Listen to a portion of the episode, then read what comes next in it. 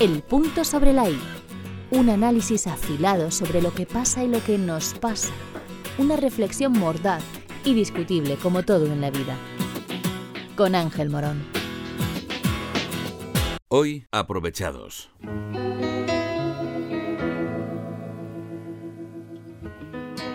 Las crisis, como las tragedias, siempre pueden convertirse en oportunidades. Solo hay que saber aprovechar el momento, estar en el sitio justo en el minuto preciso para sacar tajada de la situación. No vale todo el mundo para ello, eso está claro. Hay que ser avispado y reaccionar ágilmente ante la coyuntura sobrevenida. Puede ser algo legítimo, sin duda.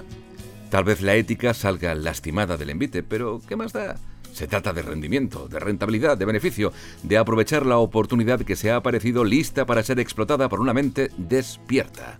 Con la malhadada pandemia que nos asola desde hace ya demasiado tiempo, hemos visto cómo algunos se han lanzado al negocio sanitario, ya sea con las mascarillas, las jeringuillas, los test de antígenos, los geles hidroalcohólicos, los aparatos de regeneración y limpieza de aire o las mamparas ambientes.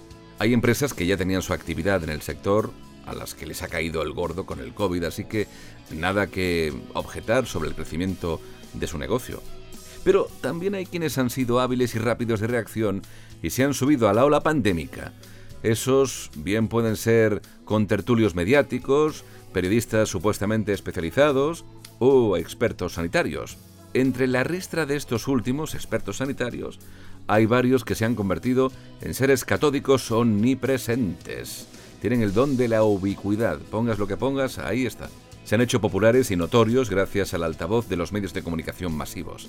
Tenemos a una tal Margarita del Val, viróloga del Centro Superior de Investigaciones Científicas, del CSIC, que hace un año alertaba de un incremento importante de muertes si no había restricciones de movilidad. Una alarma que compartía otro mediático señor, Daniel Sánchez Acuña, un exdirectivo de la Organización Mundial de la Salud y que ha sido como un oráculo en numerosos canales. La lista de expertos, virólogos, epidemiólogos, biólogos, que han desfilado y siguen mostrándose en los medios de comunicación es larga. Todos, sin excepción a priori, cuentan con el crédito que les concede su profesión, así que la audiencia, el ciudadano, les otorga credibilidad siempre que uno de ellos alza la voz y previene del apocalipsis. Tanto lo mencionan que algún día llegará y nos iremos todos a tomar viento, ¿eh? Entre las nuevas estrellas mediáticas se cuenta uno que inicialmente, lo confieso, gozó de mi simpatía, y es que es un buen comunicador, y de eso se dieron cuenta de inmediato en los medios. Su charla es entretenida y cercana. Por eso, César Carballo, urgenciólogo en un hospital de Madrid, se ha convertido en un experto básico, hablando desde la trinchera, como él siempre subraya. Desde el principio de la crisis ha narrado su lucha contra el virus, una guerra a la que se enfrentaban casi sin armas. El lenguaje bélico también es un básico en la verborrea de Carballo. Es un vocabulario que funciona bien, engancha. También lo utiliza el insigne presidente Sánchez en cuanto tiene ocasión. El doctor Carballo se erigió como experto en virus siendo médico de urgencias. Aunque él dice que no es experto, pero le llaman y él da su opinión. Así que bueno, experto, experto, pero él habla del virus. El doctor Carballo ha hablado de qué se tenía que hacer y de cómo hacerlo aún no siendo un experto, como él me reconocía.